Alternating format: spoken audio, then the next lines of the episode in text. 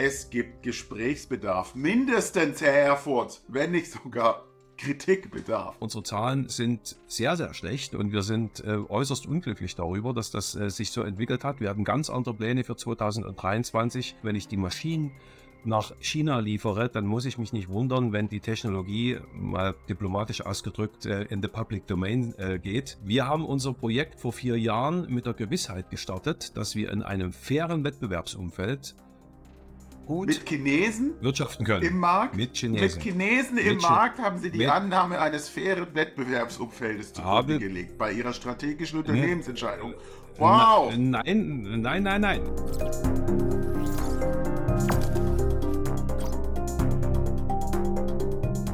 Hallo zusammen, hier der Videokanal der SDK, Schutzgemeinschaft der Kapitalanleger. Mein Name ist Marc Liebscher, Mitglied des Vorstands der SDK und heute bei uns CEO Gunther Erfurt von Meyer Burger. Grüße Sie, Herr Erfurt.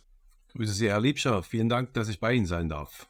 Ja, vielen Dank, dass Sie sich die Zeit genommen haben. Wir wollen uns das Unternehmen anschauen. Meyer Burger, hier mal der Aktienkurs eingeblendet. Und was sehen wir? Es gibt Gesprächsbedarf. Mindestens, Herr Erfurt, wenn nicht sogar Kritikbedarf.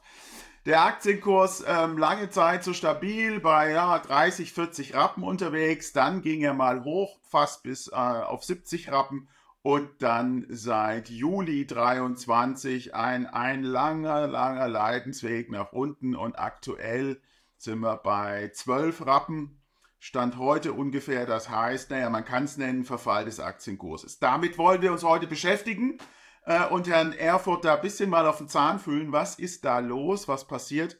Aber zunächst, Herr Erfurt, kurz zwei, drei Sätze zu Ihnen und noch mehr Sätze zum Unternehmen, Geschäftsmodell, Standorte. Die Aktie ist in Rappen notiert. Wieso, weshalb, warum? Klären Sie uns ein bisschen über die Hintergründe allgemeines Unternehmens auf, bevor wir einsteigen. Mache ich gerne. Ich bin also der CEO von Meyerburger Technology AG, so heißt das Unternehmen ganz genau, 70 Jahre alt schon, 1953 in der Schweiz äh, gegründet als ein Maschinenbauer, der sich anfänglich in der Schweizer Wohnindustrie betätigt hat mit Maschinen zur Herstellung von Lagersteinen für mechanische Uhrwerke und Wer sich so ein, so ein Steinchen vorstellt, der kann sich da vorstellen, dass das ein sehr sprödes Material ist. Da braucht man viele technologische Fähigkeiten, sowas zu bearbeiten. Und ähm, Halbleitermaterialien haben ähnliche Eigenschaften. Das heißt, das Unternehmen ist dann in den, in den späten 60er Jahren erfolgreich in die Halbleiterindustrie eingestiegen, immer noch als Equipment, äh, Maschinenlieferant. Ähm, und wenn man Halbleiterei kann, dann liegt auch die Photovoltaik nicht mehr so fern. Und das hat dann den großen Schwung gegeben ab dem Jahr 2000 circa, als die erste große Welle damals noch in Europa lief. Dann ging es natürlich ganz stark nach China. Ähm, das Unternehmen ist 2006 ähm, ähm, an die Börse gegangen, die SAX in Zürich, seitdem dort äh, gelistet. Und äh, die Photovoltaik hat natürlich schon immer für, für viel Fantasie äh, gesorgt äh, in den Aktienmärkten. Das ist klar, es ist eine, eine, Industrie, eine Technologie, die dringend notwendig ist für die Energieversorgung, aber natürlich auch für den Klimaschutz. Allerdings ähm, leben wir natürlich nicht ähm, in einer rosaroten Welt in dem Bereich Photovoltaik, sondern in einem hart umkämpften Geschäft, in einem auch sehr strategisch umkämpften Geschäft. Äh, da prallen Wirtschaftssysteme aufeinander, die äh, hier ringen um die Vorherrschaft in diesem Bereich und ähm, das bringt ähm, natürlich auch einige Herausforderungen mit sich, die wir auch aktuell sicher im Börsenkurs der Meyerburger reflektiert sehen. Werden wir sicher noch dazu unterhalten jetzt. Zu mir ganz kurz. Ähm, ich bin Physiker von Hause aus, habe seit meiner Promotion noch nie was anderes gemacht als Photovoltaik. Also ich ähm, glaube, dass ich da ähm, recht gut weiß, wovon ich spreche. Viel Technologieentwicklung, viel Fertigung. Seit 2015 bei Meyerburger in verschiedenen Rollen anfänglich zuständig für das äh, Geschäft in Deutschland und dann seit 2017 Mitglied der äh, Gruppenleitung des Konzerns und seit 2020 ähm, der CEO. Denn 2020 haben wir einen Strategiewechsel eingeleitet. Äh, wir haben uns entschieden, unsere Maschinen und Technologien nicht mehr an ähm, dritte Kunden zu verkaufen, sondern nur noch an uns selbst, also als Intercompany-Geschäft und als neues Produkt in den Markt Solarmodule anzubieten. Und das hat dazu geführt, dass wir derzeit der einzige Massenhersteller sind von äh, Solarzellen außerhalb Asiens äh, mit einem Werk in Deutschland.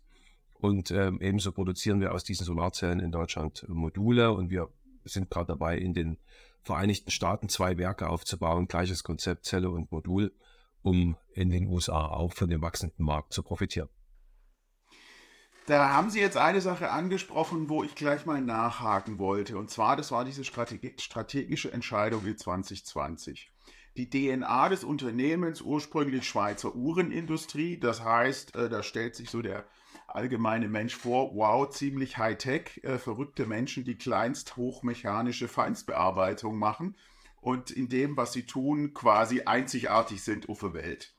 Ähm, daraus kommen sie, also wir würden mal sagen, hoher Forschungs- und Entwicklungs- und ähm, Produktions-Know-how. Und ähm, daraus dann entwickelt sich zum Hersteller von Maschinen für die Produktion von Solarmodulen. Das heißt, das Know-how in der Herstellung der Maschine zur Produktion von Solarmodulen und dann die strategische Änderung hin dazu, nee, wir fertigen auch Module. Ja. Da ist ein bisschen meine Frage nochmal, dass Sie uns nochmal erläutern, diese strategische Neuausrichtung, die ja letztlich wäre jetzt so meine, mein Verständnis von diesem starken FA, Forschungs- und Entwicklungs-Know-how und RD, Research Development Know-how, hingeht äh, zu einer Fertigung, ich sag mal, eines Massenproduktes, welches ja schon mal äh, nur durch Förderung funktioniert hat und dann SolarWorld, die erste Krise und so weiter kam und trotzdem diese strategische Entscheidung hin in eine, sag ich mal, Produktion von Massengütern und nicht mehr so sehr Konzentration auf FA und Fertigung der Maschine zur Produktion dieses Massengutes. Ja, das ist in der Tat äh, auf den ersten Blick ähm, vielleicht nicht ganz so verständlich. Ich will es nochmal genauer erklären. Also erstens, wir sind nach wie vor ähm, ein Unternehmen mit einem sehr hohen FE ähm, und Fokus ähm, und ebenso auch im Maschinenbau nach wie vor tätig. Also da hat sich de facto gar nichts geändert, eher im Gegenteil wenn man die Maschinen selbst verwendet, ähm, dann hat man nochmal ganz anderes Augenmerk auf Effizienz, auf, ähm, auf ähm, Verfügbarkeiten der Produktionsprozesse, Produktivitäten, Qualität. Da hat also es eher noch einen Sprung nach vorne gegeben, was die Maschinenqualität, insbesondere auch im Bereich der entstehenden OPEX-Kosten in der Fertigung angeht. Warum haben wir das getan? Es gibt de facto drei Hauptgründe. Äh, der erste ist, dass die ähm, Solarmärkte weltweit äh, wirklich sehr, sehr gut wachsen. Also wenn unsere Branche mit etwas kein Problem hat, dann ist es das allgemeine Marktwachstum. Während andere Produkte äh, Schweinezyklen regelmäßig sehen und eher irgendwelche äh, Wellen, Wellenlinien im Marktwachstum ähm, oder eben im äh, Marktrückgang, so sieht man in der Photovoltaik bei den Erneuerbaren allgemein eigentlich nur Wachstum seit äh, zwei Jahrzehnten. Und die Erwartung ist auch die, dass das weiterhin so bleibt. Der zweite Grund äh, für, den, für den Strategiewechsel äh, war die Tatsache, dass sie mit einem so hohen FE-Aufwand und auch mit der Rolle, die Meyer Burger in, der, ähm, in dem Wachstum und dem Aufbau der weltweiten Photovoltaikindustrie bislang hatte, also unsere amerikanischen Marketingkollegen sagen immer, Meyer Burger ist the brand behind the brands. Ja, sie haben letztlich die Solarindustrie in China und jetzt auch genau. in den USA mit ihren Fabriken und Maschinen aufgebaut. Ähm, erst möglich gemacht, sagen wir mal so. So, so ist das. Und äh, das heißt also auch, wenn Sie wenn Sie sich angucken, was bedeutet denn eigentlich Fertigungs-Know-how, dann habe ich eine ganz einfache Antwort darauf. Klar brauchen Sie auf der einen Seite Supply Chain Kenntnisse und wo, wo kauft man die beste Qualität zum günstigsten Preis. Das ist mit Sicherheit etwas, wo wir noch Erfahrungen sammeln. Das können andere Leute äh, durchaus besser, aber das ist ein, reine, ein reiner Lerneffekt und Erfahrung sammeln. Aber der Hauptpunkt ist, dass ein Produkt nur so gut ist wie die Maschine, mit der man es produziert. Wir haben also auch in der Vergangenheit nie einfach nur Maschinen geliefert, sondern immer mit Fertigungstechnologie. Und wir waren immer auch dafür zuständig, dass ähm, bestimmte Produktionskennzahlen erreicht werden. Das heißt, das ist auch äh, die Produktion von Zellen und Modulen ist auch eine gute Kenntnis von Mayroga. Aber nochmal zum wirtschaftlichen Punkt für den Strategiewechsel. Wenn Sie Maschinen entwickeln, die von Jahr zu Jahr immer besser werden, immer produktiver, dann ist das gut für den Kunden in der Vergangenheit gewesen. Für den Produzenten der Maschinen ist das nicht gut, weil sie verkaufen ja von Jahr zu Jahr immer weniger Maschinen in, in, im Sinne der Stückzahl, weil eine Maschine eben ähm, mit der nächsten Generation den doppelten Durchsatz hat des Vorgängermodells. Also in einem Markt, der wächst, das habe ich als grundlegende Prämisse gesagt, sinkt für den Maschinenbauer der erreichbare ähm, Umsatzpool, weil man immer weniger Maschinen verkauft. Man sitzt also de facto in, in einer Situation, wo man zum Opfer seines eigenen technologischen Erfolges wird. Und das zu durchbrechen ging nur, indem man einfach sagt, wir nehmen die Vorteile, die unsere Maschinen haben, vor allem die neuen Generationen, verwenden sie aber nur noch für die eigene äh, Produktion. Und der dritte Aspekt, der ist sicher etwas China-spezifisch. Ähm, wenn ich sage, ein Produkt ist nur so gut wie die Maschine, mit der man es produziert, wenn ich die Maschinen nach China liefere, dann muss ich mich nicht wundern, wenn die Technologie mal diplomatisch ausgedrückt äh, in the public domain äh, geht. Ähm, und das wollen sie natürlich nicht. Das Problem wir, kennen wir gar nicht, wir Deutschen. genau. Und äh, mit, diesem, mit diesem Modell, wir nennen das jetzt auf Neudeutsch äh, das Captive Business Model oder ein geschütztes Geschäftsmodell, äh, kriegt de facto von außen gar niemand mehr mit, äh, wie wir im Einzelnen bestimmte Maschinenkonzepte umsetzen. So, das sind vielleicht die, die drei wesentlichen Punkte, weswegen wir äh, vor vier Jahren diese strategische Änderung unseren Aktionären vorgeschlagen haben und diese äh, diesem zugestimmt haben. Das ist äh, soweit nachvollziehbar und dann war der Schritt, wir bauen selber Fertigung auf und dann haben sie investiert in Freiberg, in Sachsen, in die äh, aus der Insolvenz rausgekauft, die Produktionsmöglichkeiten Hallen vormals von Solar World und dort haben sie angefangen zu produzieren und das ist jetzt auch, sagen wir, Kern äh, der, der Herausforderung. Springen wir mal auf Ihre aktuelle Information. Sie haben darüber informiert, Lassen Sie mich kurz aufrufen. Sie haben darüber informiert am 17. Januar, also vor einer Woche, dass es Marktverzerrungen gebe, denn ähm, Europa werde überschwemmt mit günstigen Modulen. Dazu gleich, woher das kommt. Und ähm, haben dann kommuniziert, dass ihre Zahlen für 23 zumindest herausfordernd sind, ich bin doch ganz freundlich, höflich und zurückhaltend, herausfordernd sind, ähm, schauen wir uns mal da zunächst zwei Kennzahlen an. Gesamtumsatz in Franken 135 Millionen, aber EBITDA-Verlust von mindestens 120 Millionen, also mindestens 126 Millionen, Umsatz 135, also ein EBITDA-Verlust fast in Höhe des Umsatzes äh, und die äh, Cash-Position, da machen, schauen wir uns mal gleich an. Also schauen wir uns mal an. Sie berufen sich auf eine Marktverzerrung und geben das an als Grund ähm, für ihre schlechten Zahlen in 23. Erläutern Sie uns doch, warum es eine Marktverzerrung geben soll und erläutern Sie uns dann diese zwei Positionen Umsatz und Verlust. Sie hatten vorhin gesagt, dass ja im, in der ersten Runde der Photovoltaik äh, Unternehmen wie SolarWorld und andere äh, es nicht geschafft haben, weil eben in oder weil es, weil man die Produktion hier nur halten konnte, weil es Subventionen gab. Ähm, das ist grundsätzlich erstmal nicht falsch, nur wird in Europa eines sehr gerne äh, beflissentlich äh, äh, übersehen, nämlich dass die gesamte chinesische erneuerbare Energienindustrie Teil einer strategischen Industriepolitik der Chinesen ist. Ähm, es hat im Jahr 2015 offiziell bekannt gegeben, äh, das gibt es schon etwas länger, aber da wurde es offiziell bekannt gegeben, eine Kommunikation äh, gegeben in China zu einem industriepolitischen Konzept äh, oder einer Initiative, die nennt sich die Made in China 2025 Initiative. Und dort sind Industrien drin wie Halbleiter, wie Industrie 4.0, wie Elektromobilität, äh, Luft- und Raumfahrt und die gesamten erneuerbaren Energien. Ähm, diese, diese Ambition hat äh, Xi Jinping ähm, vor kurzem im Januar nochmals wiederholt, war vor ähm, einer anderthalb Woche oder zwei Wochen ein toller Artikel in äh, The Economist ähm, auch dazu. Das sind strategische Grundpfeiler der chinesischen Industrie. Und es gibt ähm, Zahlen, äh, die sprechen von einigen hundert Milliarden bis hin zu einer Billion Dollar an Fördermitteln oder an Förderungen, die bislang in den letzten 15 Jahren Größenordnung in die chinesische Photovoltaikindustrie alleine geflossen sind. Das heißt, wir sind in einer Situation, wo eine Wirtschaftsmacht diese Industrie mit viel, viel Ambition ins eigene Land zieht, es gibt nämlich bei Lichte bisher keinen Grund, warum man Solarmodule nur in China produzieren soll. Heute ist das de facto aber so. Die sind 100 Prozent mit ganz wenigen Ausnahmen. Wir sind eine kleine Ausnahme. Es gibt die Firma First Solar in den USA und Hanwha Qcells in Korea. Ist das 100 Prozent in chinesischer Hand. Und der Hintergrund ist diese Industriepolitik und diese massiven Subventionen.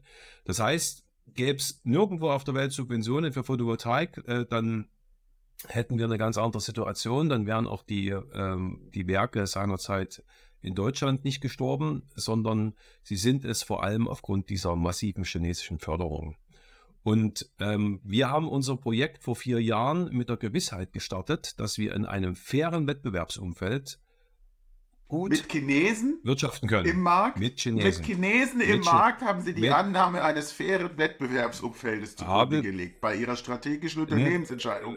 Wow! Nein, nein, nein, nein. Ich habe ich hab was anderes gerade gesagt. Ich habe gesagt, wenn es ein faires Wettbewerbsumfeld gibt, dann kann das Ganze funktionieren.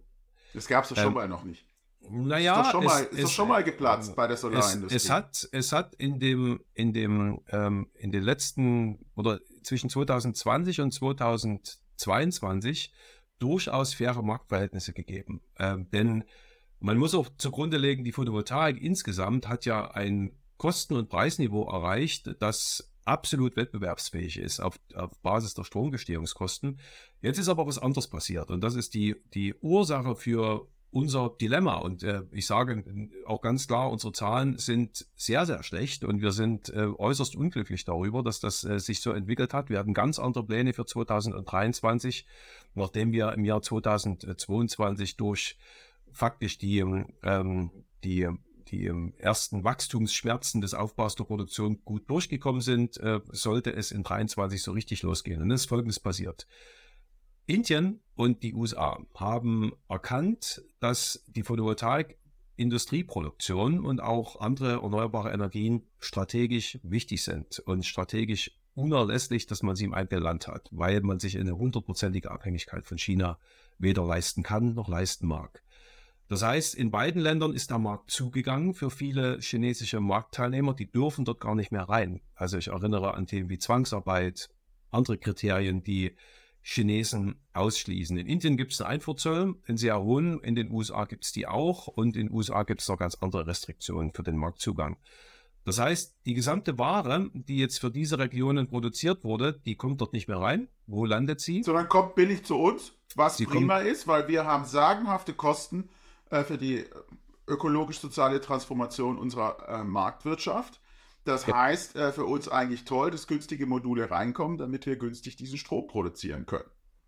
Naja, ähm, das mag auf den ersten Blick natürlich richtig sein, aber uns muss natürlich als Volkswirtschaft auch bewusst sein, dass der, der, die Basis und die Substanz gerade äh, der Volkswirtschaft Deutschland auf industrieller Produktion beruht.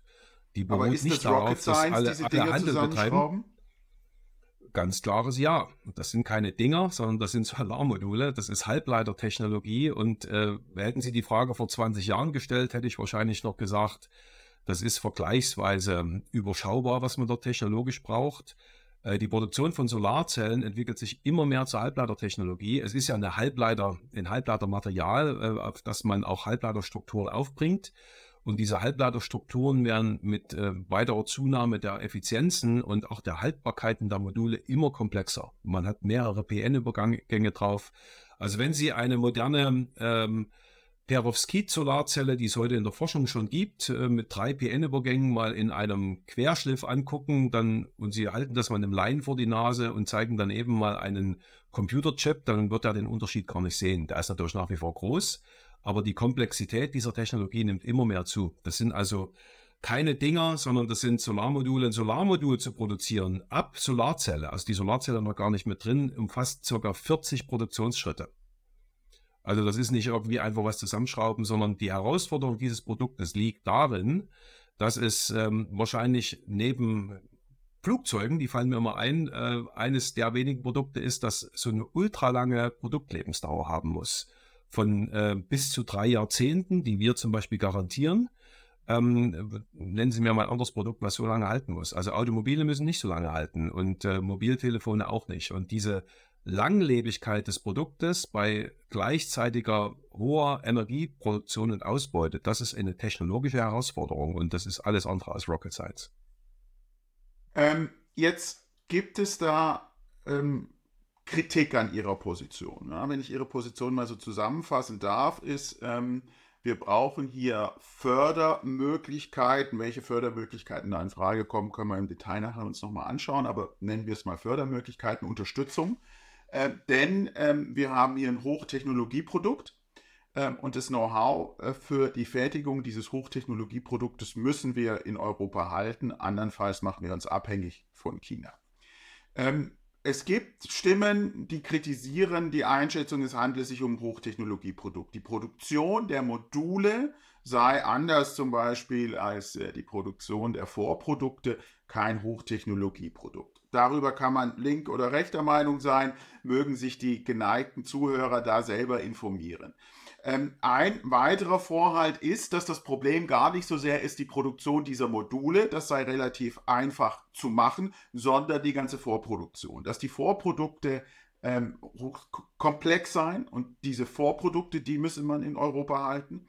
Dass es ähm, Zulieferstoffe die, die, braucht. Die, Herr Liebscher, die Forderung ja? habe ich noch nie, noch nie von irgendjemand gehört. Weiß okay. ich nicht, wo sie das herhaben, aber ja. das, also die, die, also die Vorprodukte, ja, langfristig profitieren äh, könne die europäische und deutsche Industrie erst, wenn auch die Vorprodukte, wie spezielle Halbleiter in Europa entstünden, sagt Philipp Schröder, Gründer und Chef von 1,5. Klar. Ein ja. Unternehmen aus der Solarindustrie, berichtet die Süddeutsche Zeitung gestern.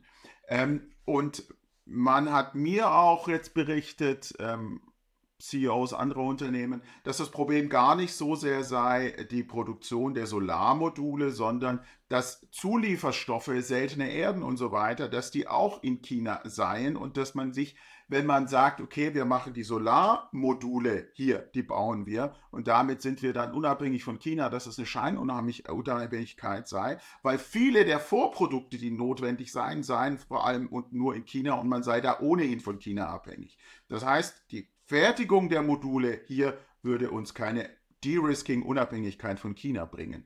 Was meinen Sie dazu? Grundsätzlich ist der Gedanke, dass man natürlich nicht nur Module hier zusammenbaut, ähm, richtig. Ähm, deswegen bauen wir bei Meyer Burger auch Solarzellen und daraus die Module. Das ist schon mal ein wesentlicher Unterschied. Der technologisch anspruchsvollste äh, Teil einer Photovoltaikproduktion ist die Produktion des sogenannten Polysiliziums, sage ich gleich noch was dazu und der Solarzellen. Die Wafer-Technologie an sich, die ist ähm, vergleichsweise einfach ähm, zu realisieren. Äh, müssen sie auch ein bisschen was können, aber das kriegt man hin. Und Solarmodul ist etwas, was ja in Europa noch am allermeisten noch etabliert ist, äh, sicher bei den Kollegen, die das produzieren auf Basis einer rein chinesischen Supply Chain. Das Argument, dass man von Philipp Schröder, dass man, äh, dass das nur Sinn macht, wenn man auch die Vorprodukte hier produziert, ähm, wie gesagt, grundsätzlich ist das nicht falsch, aber Polysilizium äh, ist gar kein Problem, denn die Wacker äh, AG produziert an zwei Standorten, nämlich in ähm, Burghausen in Bayern und in Nünschritz, Sachsen, Polysilizium in der Größenordnung von ca. 20 Gigawatt, made in Germany. Also das ist ein falsches Argument zu sagen, wir müssen erstmal Polysilizium produzieren, denn das machen wir schon. Das gibt es schon und Wacker ist der größte Polysilizium-Produzent außerhalb Chinas. Ähm, das Thema seltene Erden, das höre ich immer wieder, das können Sie sofort, sofort aus dem Repertoire sozusagen oder aus Ihren Gedanken streichen. In Solarmodulen war noch nie eine seltene Erde. Also diese Gruppe, das, diese Werkstoffgruppe der seltenen Erden, äh, die gibt es in, äh, in der dominierenden Silizium-Solartechnik nicht. Die hat es auch noch nie gegeben und die wird es auch nicht geben. Wir haben de facto auch, äh, das ist anders bei der Windindustrie, äh, wo Komponenten wie zum Beispiel Neodym für, für Motoren äh, tatsächlich ähm, ein Problem darstellen, weil man es hierzulande nicht hat oder auch in Europa nicht. In der Photovoltaik finden Sie alle Rohstoffe, die Sie für, für die Photovoltaikproduktion brauchen, in Europa. Gar kein Problem. Und unser Argument ist ja gar nicht, unser heißt nicht bloß Meyer Burger, sondern die gesamte äh, Industrie. Äh, dazu hat es ja gestern noch eine Stellungnahme gegeben von 24 Unternehmen, die sich dazu geäußert haben. Unser Argument ist ja nicht, dass man sich von China unabhängig macht, um Gottes Willen. Wir sind für, wir sind für offenen Handel und für globalen Handel. Aber wenn wir auf der einen Seite sagen, wir müssen uns unabhängiger machen von einem Lieferland im Bereich Erdgas und uns diversifizieren, dann können wir doch nicht auf der anderen Seite sagen, 100% Abhängigkeit von einem, von einem Land, äh, das zwar Handelspartner, aber gleichzeitig auch ein Systemgegner ist, wo man dringend Abhängigkeiten vermeiden muss, um nicht erpressbar zu sein, dass das einfach okay ist. Und wenn Sie mal theoretisch annehmen würden, dass wir ab morgen nur noch mit Made in Germany und Made in Europe Solarmodulen unsere Energie erzeugen würden im Zug der Energiewende, da würden die Stromgestehungskosten, also die Kosten pro erzeugter Kilowattstunde, um ungefähr einen halben Cent steigen. Über solche Beträge reden wir. Und dass die europäische Downstream-Industrie, also muss ich viele Leute wirklich sehr lobend erwähnen, die damit in die Speichen greifen und helfen wollen, dass das Ganze wieder entsteht. Aber gerade die Argumente von 1,5, die sind, ähm, die sind nicht nachvollziehbar und da geht es meiner Ansicht nach eher um eine Selbstoptimierung als wirklich um etwas Strategisches. Jetzt sind Sie in intensiven Gesprächen mit dem Bundeswirtschaftsministerium. Wirtschaftsminister Habeck hat sich gestern auch zu der Aussage hinreißen lassen, auch in fünf Jahren wird es eine Solarindustrie in Deutschland geben, was immer Solarindustrie ist wer da alles drunter fällt. Ähm, das wird er sicherlich ähm, wird man dann sehen. Ähm, das heißt, klar ist, äh, für sie ist wohl überlebenswichtig, überlebenswichtig ist es, überlebensrelevant, das wissen wir nicht, dazu müssen wir sich positionieren, aber überlebenswichtig, dass es da ähm, Hilfen gibt, ähm, Förderungen gibt, dass diese Wettbewerbsmarktverzerrung ein Stück weit behoben wird. Mit welchen, Sie sprechen da mit dem Bundeswirtschaftsministerium, das ist aus der Presse bekannt, auch, auch Sie haben das ja verlautbaren lassen, ähm, welche Instrumente äh, sind denn da angedacht und sind im Gespräch in der Diskussion?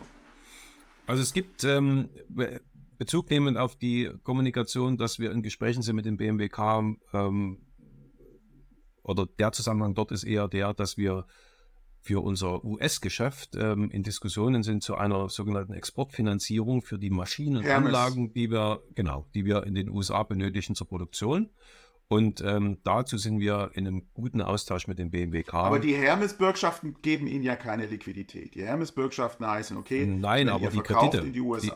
Die, ja, die, die, ja, aber, aber, die Kredite geben Li Liquidität und die werden Euler Hermes besichert.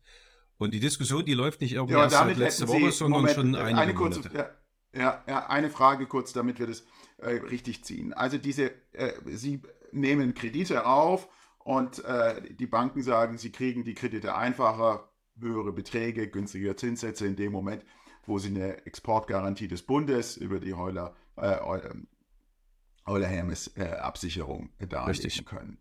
Ähm, das sind dann Kredite, mit denen Sie hier in die Fertigung gehen können, Fertigungskosten und so weiter hochfahren können, um dann die fertigen Produkte auszuliefern und nach Auslieferung bekommen Sie dann Ihre Gelder bezahlt. Und falls Sie die Gelder nicht bezahlt bekämen, von US-amerikanischen Abnehmern. Mhm, eher unwahrscheinlich, dann würden diese Garantien greifen. Das heißt, ähm, ich sehe jetzt in diesen Garantien keinen großen Hebel, äh, weil Ausfälle von Exportleistungen in die USA haben wir jetzt eher selten.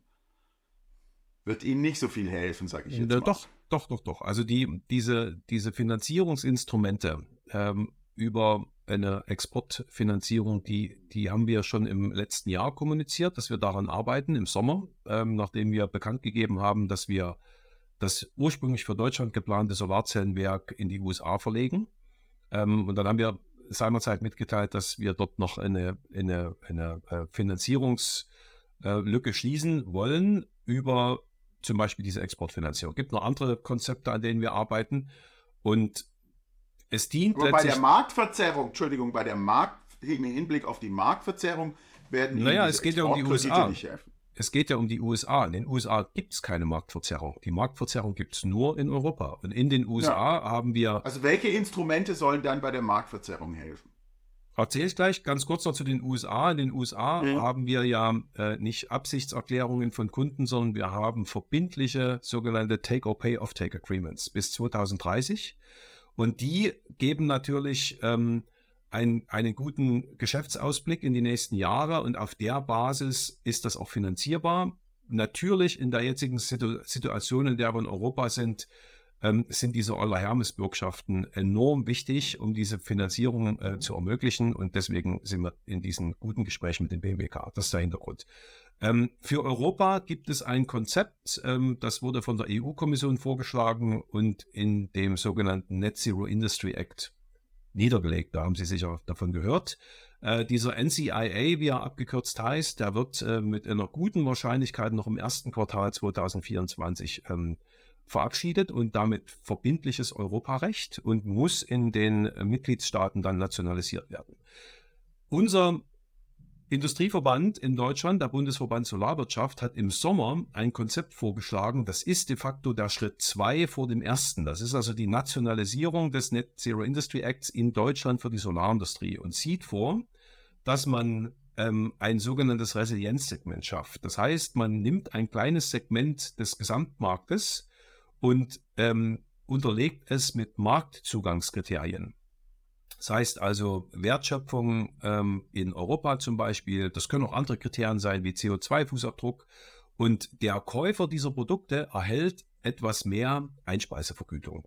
So ist das äh, strukturiert, vor allem auch zu nennen als Alternative zum eigentlich zu ziehenden Tool, nämlich dem, ähm, dem Verfügen von Handelsbarrieren. Das ist eigentlich das, was die Politik machen müsste. Äh, sie müsste auf diese Dumping ähm, Aktivitäten reagieren mit Strafzöllen, mit Safeguard-Maßnahmen, mit was weiß ich. Das wollen wir aber Gut, das wird man nicht machen. Das, die Strafzölle ja, das, das, vielleicht das seien, Sie sich, seien Sie sich da, seien Sie sich da nicht so sicher, dass man das na, nicht die machen deutsche will. Automobilindustrie, die deutsche Automobilindustrie wird zu verhindern wissen, dass äh, Strafzölle gegen China rankommen. No, es ähm, gibt sehr viele Strafzölle gegen China bei anderen Produkten. Also so unwahrscheinlich aber ist das ich, nicht. Ich glaube, genau also ich glaube, ich glaube, ich glaube, es ist kann man das so sagen, Common Knowledge oder sagen wir so, es pfeifen die Spatzen von den Dächern, dass der damalige Niedergang der deutschen Solarindustrie auch damit zusammenhing, dass man gesagt hat, okay, China, ähm, wir schützen die deutsche Solarindustrie nicht und ihr schützt eure Automobilindustrie nicht. Das ist ein Trade-off war zwischen Solarindustrie und Automobilindustrie. Das erzählt man sich ja. Das erzählt, das man sich. Aber, aber nochmal so. noch warum soll dieser Trade-off, warum soll dieser Trade-off nicht nochmal passieren, auch wir wissen über die Stärke, Lobbystärke der deutschen Automobilindustrie ja, ja. Also, in äh, Europa und in Deutschland. Ähm, gut, aber Herr, Herr, Herr, Herr, Herr Erfurt, ich glaube, wir haben es verstanden. Und ähm, nun gibt es verschiedene Instrumente, diese Marktverzerrung wegzubekommen. EU hat äh, im Grunde eine Reaktion auf den Inflation Reduction Act der USA gemacht. Das soll dann runterkommen äh, nach Deutschland, vermittelt werden. Und dann hoffen sie auf, auf Reduktion, Reduktion dieser Marktverzerrung. Ähm, zum Beispiel durch einen Anstieg der Einspeisevergütung für all jene, die mit Solarpanel einspeisen, die sie in Europa-Deutschland erworben haben. Ähm, wir wissen jetzt, dass natürlich das Geld nicht mehr so locker ist im deutschen Bundeshaushalt seit äh, Klimafondsentscheidung Bundesverfassungsgericht und äh, an allen Ecken herrscht Ende und an allen Ecken und Enden herrscht, herrscht Finanzierungsnot. Ähm, und ähm, man ist sich eigentlich einig, dass die Finanzierung der, der Energiewende und Transformation unserer Wirtschaft durch, durch Fördermittel und gleichzeitig das Beibehalten äh, der, der schwarzen Null kaum möglich sein wird oder nicht möglich ist. Punkt. Das heißt, der Bundesgesetzgeber muss einen Trade-off irgendwie hinbekommen. Er kann, ähm, er kann nicht überall Geld reinstecken und da stehen Sie natürlich schon äh, auch vor der Frage, warum sollen wir etwas verteuern, sprich äh, Produktion von günstigem Solarstrom aufgrund günstiger chinesischer Module, Warum sollen wir da als Steuerzahler etwas verteuern, indem wir da Geld reingeben, was eigentlich günstig da ist und eigentlich äh, durch dieses günstiges Vorhandensein die Transformation befeuert? Also sie haben wahrscheinlich die Schwierigkeit darzulegen, Mensch, wir gehören zu denjenigen, die unbedingt einer Förderung bedürfen und sind kein Zweifelsfall.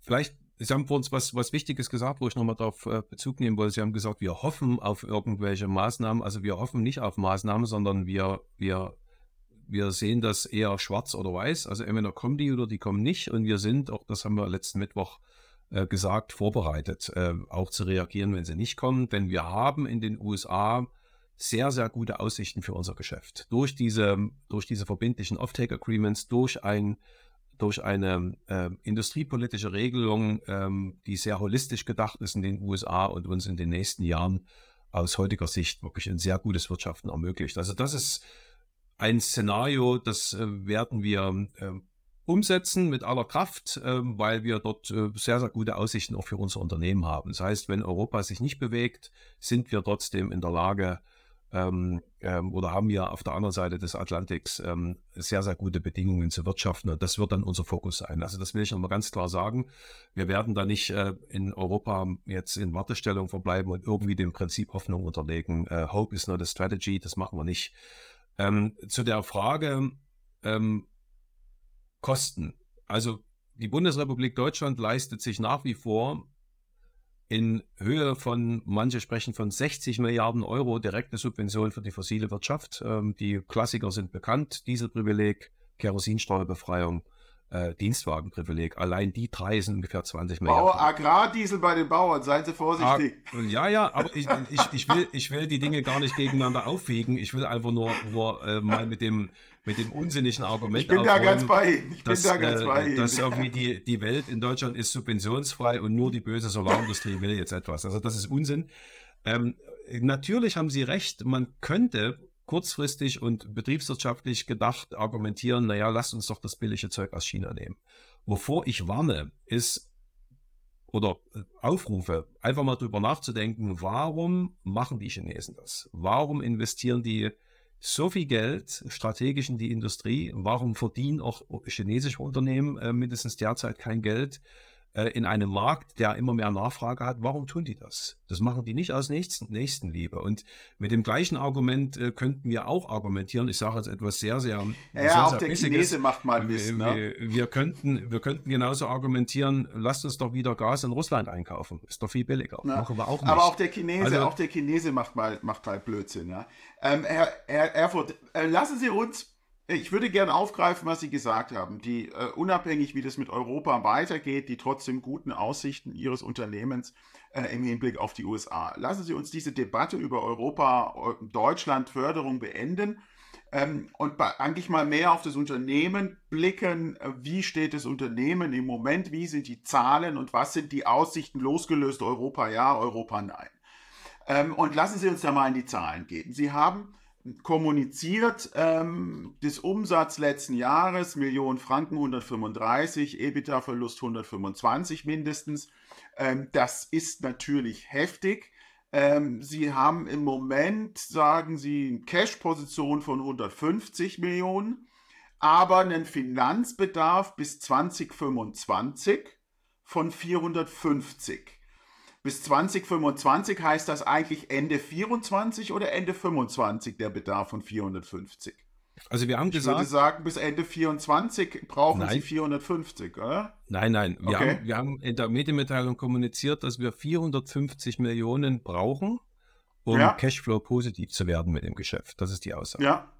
ja. Und äh, natürlich äh, handelt sich es hier um Investitionen oder Mittel für Investitionen. Wir sind in den USA ja dabei, diese Werke aufzubauen. Das Solarmodulwerk, äh, das befindet sich schon äh, in einem sehr fortgeschrittenen Zustand und soll, wie gesagt, in, in diesem Jahr anfangen zu produzieren, äh, in der ersten Hälfte äh, des Jahres, äh, wenn alles gut klappt. Und ähm, die, ähm, Finanzierungsoptionen dafür oder dass wir, dass wir auch noch Finanzierungsbedarfe haben, das haben wir immer kommuniziert und wir arbeiten schon seit einer geraumen Zeit an drei Fremdkapitalinstrumenten. Das eine ist diese Exportfinanzierung, das ist also nichts Neues, was wir jetzt irgendwie seit einer Woche bearbeiten, sondern das läuft schon eine ganze Weile ähm, und ist auch in einem fortgeschrittenen Zustand. Des Weiteren haben wir die Möglichkeit beim US Department of Energy einen Förderkredit zu erhalten für Investitionen eben für den Aufbau einer Solarzellenfertigung.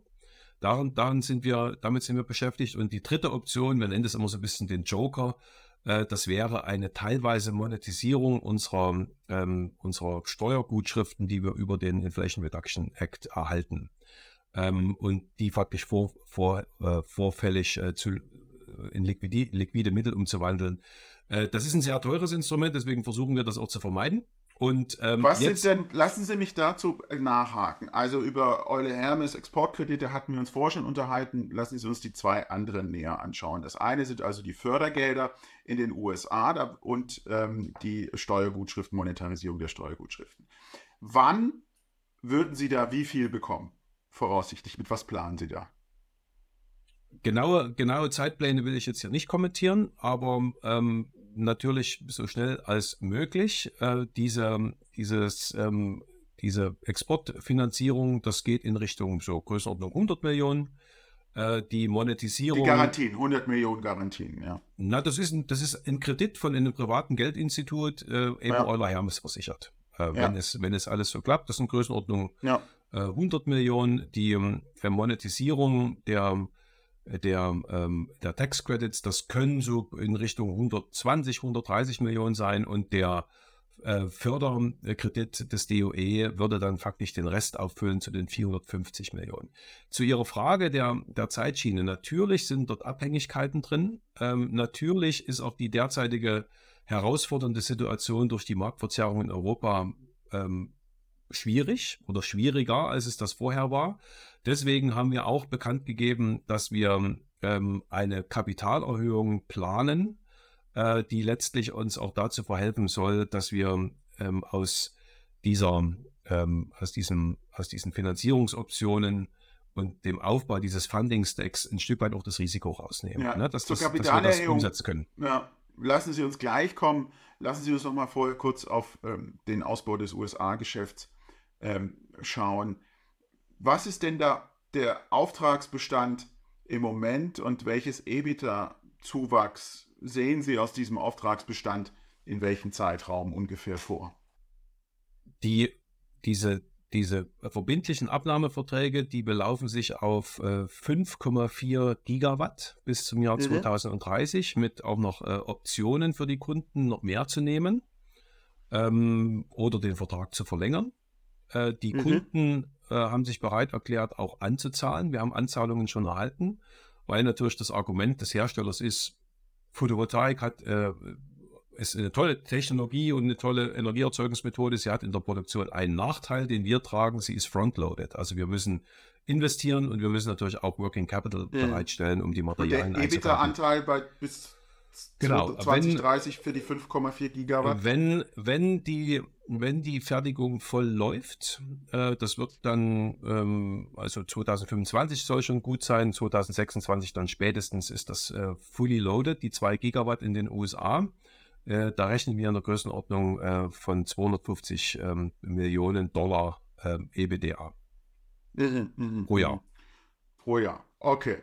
Gut, dann haben wir so ein bisschen ähm, nachvollziehen können, was Sie in den USA, sage ich mal, in der Pipeline haben und wie Sie es finanzieren wollen. Kapitalerhöhung.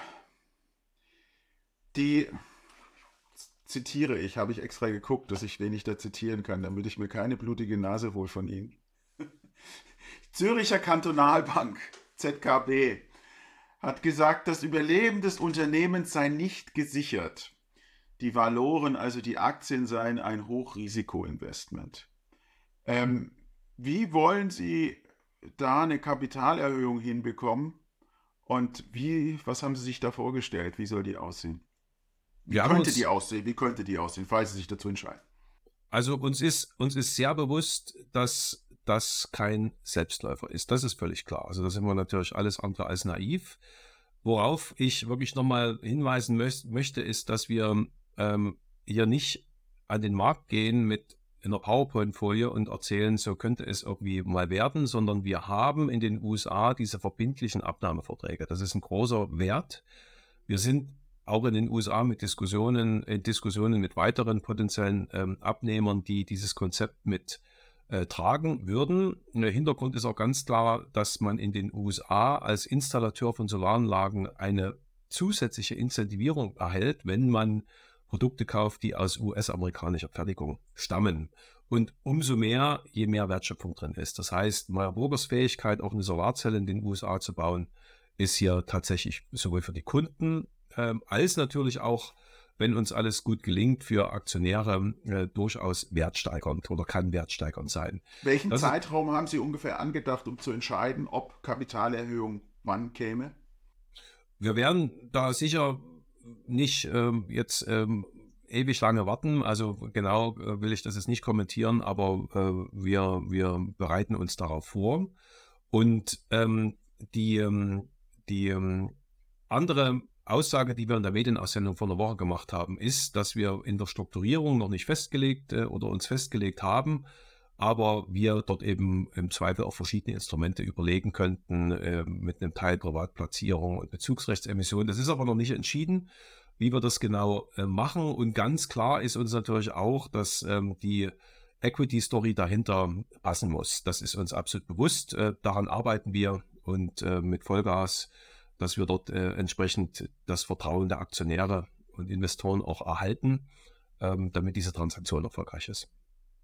Strategischer Partner. Haben Sie überlegt, einen strategischen Partner irgendwie an Bord zu holen? Ähm, warum sollte der beitreten? Zu welchen Konditionen sollte er beitreten? Laufen da Gespräche? Da laufen Gespräche, das haben wir ja kommuniziert. Äh, das Interessante daran ist auch, dass die äh, die potenziellen Interessenten, äh, mit denen wir da in Gesprächen sind, ähm, äh, zum überwiegenden Teil auf uns zugekommen sind. Also gar nicht äh, jetzt als Teil eines Suchprozesses von uns, dass wir gesagt haben, es brauchen wir unbedingt jemanden, der uns da hilft. Bei dem sondern, Aktienkurs, ja. Ah, sondern das, das, das, das, naja, also man, man muss ja nun nicht unbedingt äh, nur davon ausgehen, dass halb sanken, halb sank er ihn, halb zogen sie ihn. Äh, äh, betrachten Sie es mal, betrachten Sie es mal ein Stück weit entfernt von dem Aktienkurs und gar nicht so sehr als, als irgendwie das Schnäppchen, das jemand jagt, sondern Meyer Burger hat, eine, wollen, hat ja. eine durchaus anerkannte Technologieposition. Gerade in diesem strategischen Umfeld, das ich beschrieben habe. Und das äh, kann für den einen oder anderen interessant sein.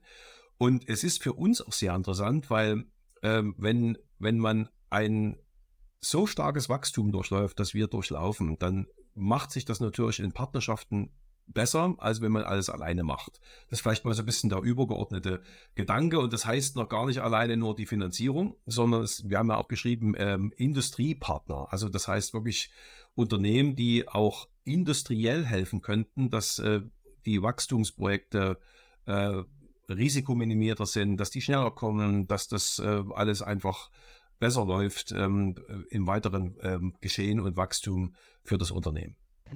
Sie haben auf die starke Position äh, von Meyer Burger in den USA hingewiesen. Ähm, Sie haben auch auf ja, die stark, extrem starke politische Bereitschaft der beiden Regierungen hingewiesen im Inflation Reduction Act, äh, ihre Industrie, ihre Technik, ihre Fertigung da massiv finanziell zu unterstützen. Ähm, jetzt haben wir gestern Abend gesehen, Donald Trump hat jetzt auch Nikki Haley geschlagen in New Hampshire. Er wird, ja, sage ich jetzt mal so, Kandidat der Republikaner werden. Haben Sie da Sorgen, dass es da eine Änderung gibt der, der politischen Ausrichtung, falls Donald Trump US-Präsident werden würde? Also, dass es eine, ein, eine potenzielle ähm, einen Machtwechsel geben äh, kann in äh, Washington, das ist sicher nicht auszuschließen, ohne Frage. Äh, nach den Gesprächen, die wir in den USA führen, ist es allerdings unwahrscheinlich, dass der hoch erfolgreiche Inflation Reduction Act ähm, einfach aus politischen Gründen oder ideologischen Gründen zurückgedreht wird. Äh, denn die Argumente liegen auf der Hand. Äh, man, man tut es ja, um sich unabhängiger zu machen. Man tut es, um Wertschöpfung ins Land zurückzubringen. Und ähm, die Projekte, viele Projekte unter dem Inflation Reduction Act entstehen gerade in Red States. Und ich kann mir nicht vorstellen, Rot, also man, Staaten, in denen die Republikaner stark genau. sind und in denen äh, sag ich mal, Blue-Collar-Arbeiter, der, der, die Trump wählen, dann genau. bei ihnen klassisch und, arbeiten. Ja. Und äh, das, das Argument für mehr Unabhängigkeit äh, das ist sicher bei aller Kritik, die man an, an Donald Trump üben kann und muss, ähm, sicher auch eine Position gewesen, die eine Administration ihm, ja. in, in, in der ersten Runde auch immer vertreten ja. hat. Also, dass man jetzt sagt, man dreht das zurück äh, und liefert sich wieder voll China aus, also was ja im Bereich der Photovoltaik dann die Konsequenz wäre, das ist ja genau die Situation, in die Trump Europa gerade reinstolpert, ist nicht zu erwarten. Dass man hier und da und dort etwas korrigiert, äh, das mag sicher nicht ausgeschlossen sein, aber wir glauben nicht, dass es irgendwie zu einem komplett ähm, ähm, Umbau dieses Förderinstruments kommt. Also zum Abschluss nochmal ein äh, politisches, äh, politisches Statement, eine politische Verknüpfung. Machen Sie sich da kundig, macht euch da kundig. Vielen Dank, dass ihr so lange zugehört habt. Vielen Dank an Herrn Erfurt ähm, für das lange, intensive Gespräch. Und wie immer, wir geben keine Anlageempfehlungen. Jeder mag sich selbst informieren und muss sich selbst informieren. Klickt dieses Video, liked unsere Beiträge, kommentiert hier unten drunter, das ist die Währung, mit der wir hier bezahlt werden und werdet Mitglied bei der SDK. So günstig bekommt ihr nirgendwo so gute Informationen über den Kapitalmarkt. Also informiert euch und macht informierte Anlageentscheidungen Dafür helfen wir euch hier mit diesem Format und mit der tollen vielen Zeit von Herrn Erfurt und Meyer Burger für dieses sehr, sehr ausführliche Gespräch. Ihnen alles Gute und vielen Dank, Herr Erfurt. Danke Ihnen, Herr Liebscher.